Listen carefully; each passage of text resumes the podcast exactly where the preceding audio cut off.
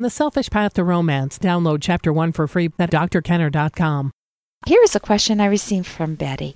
My question is about happiness, Dr. Kenner. I have been married for 14 years and I am not happy with that or much else in my life. I was taking medication and it was helpful for a while.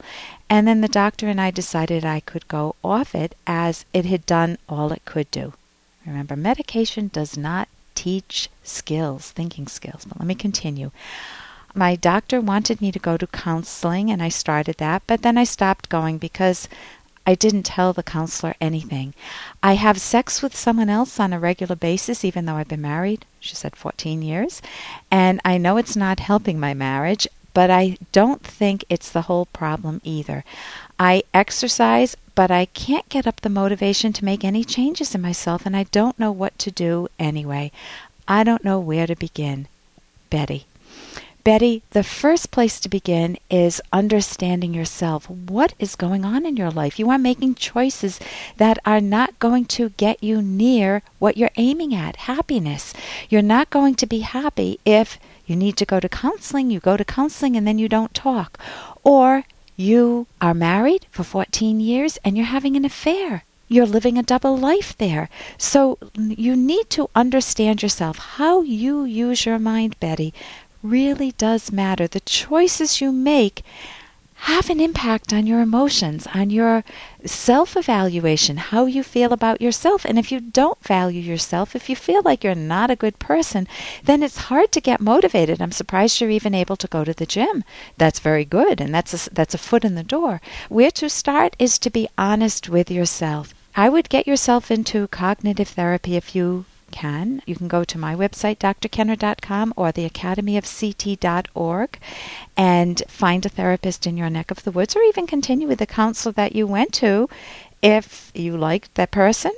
But figure out what was the barrier. Why did you not want to talk to the counselor? Did you not like the person? Or was it the case that you were afraid to face facts about your choice making?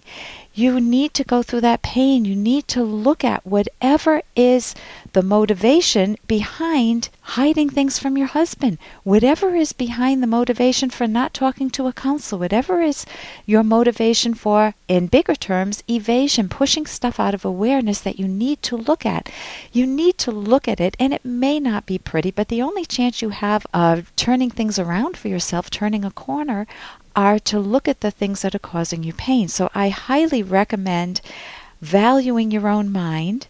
It's very painful to try to stuff things in and not look at things you know need addressing, your choice making in particular. It's very hard to live a double life. Anyone who's tried to have an affair for any length of time or to keep it hidden for any length of time is very stressed because they're lying to the people around them and they have to train themselves to lie to themselves too. Oh, it really doesn't matter. I can have an affair. I deserve it. You know, my spouse isn't good to me why not get a divorce or why not bring things out in the open so you can make a decision?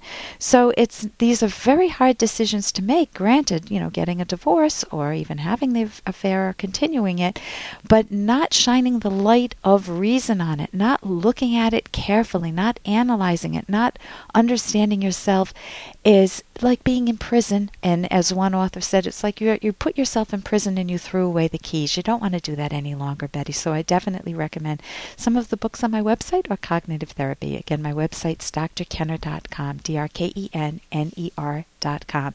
And here is an email I got from John, uh, Jonathan. Hi, Dr. Kenner. I'm 50 and I just lost my dad several months ago. I just can't handle it. I don't sleep, I don't eat much, and I can't work. I feel helpless and incapacitated. I don't know what to do. I miss him so much. What do you suggest? Thanks, Jonathan. Jonathan, I'm hearing something very lovely in what you said, even though it was short and there's a lot of pain there.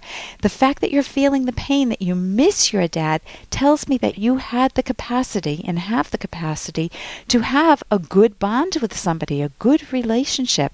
That's not always the case. Sometimes people don't miss their parents, or they feel guilt, or tremendous guilt, or sometimes they feel relief, or there's a lot of unresolved anger, or sometimes they feel dead, nothing if, when a parent dies So the fact that you had a very valuable relationship to you is something nobody can take away from you. You carry those memories for the rest of your life. But what may be keeping you awake at night is what you say to yourself.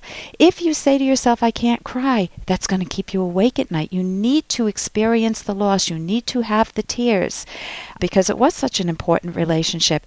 You also need to not catastrophize. If you're saying something to yourself, such as, I'll never be able to survive without my father, you need to rethink that. You need cognitive therapy.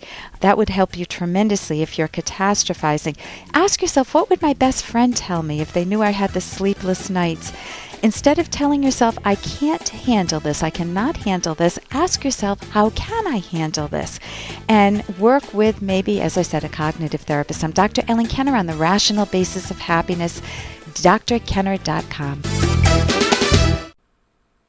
Romance. Ugh, I wish guys knew more about what we want from a relationship. Boy, I wish I knew more about what I want. Where's that ad I saw? Ah, here it is The Selfish Path to Romance, a serious romance guidebook. Download chapter one for free at selfishromance.com and buy it at amazon.com. Hmm, The Selfish Path to Romance. That is interesting.